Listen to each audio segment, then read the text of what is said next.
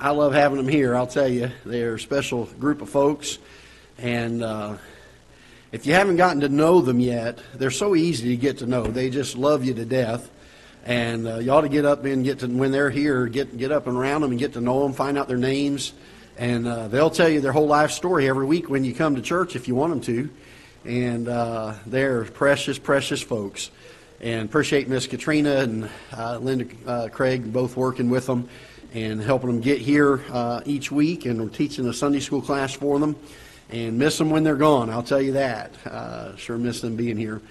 And um, well, let's take our songbooks, number 449. If you're able to, stand together with us.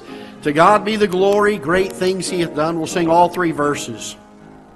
To God be the glory, great things he hath done. So loved he the world that he gave us his Son, who yielded his life an atonement for sin, and opened the life gate that all may go in.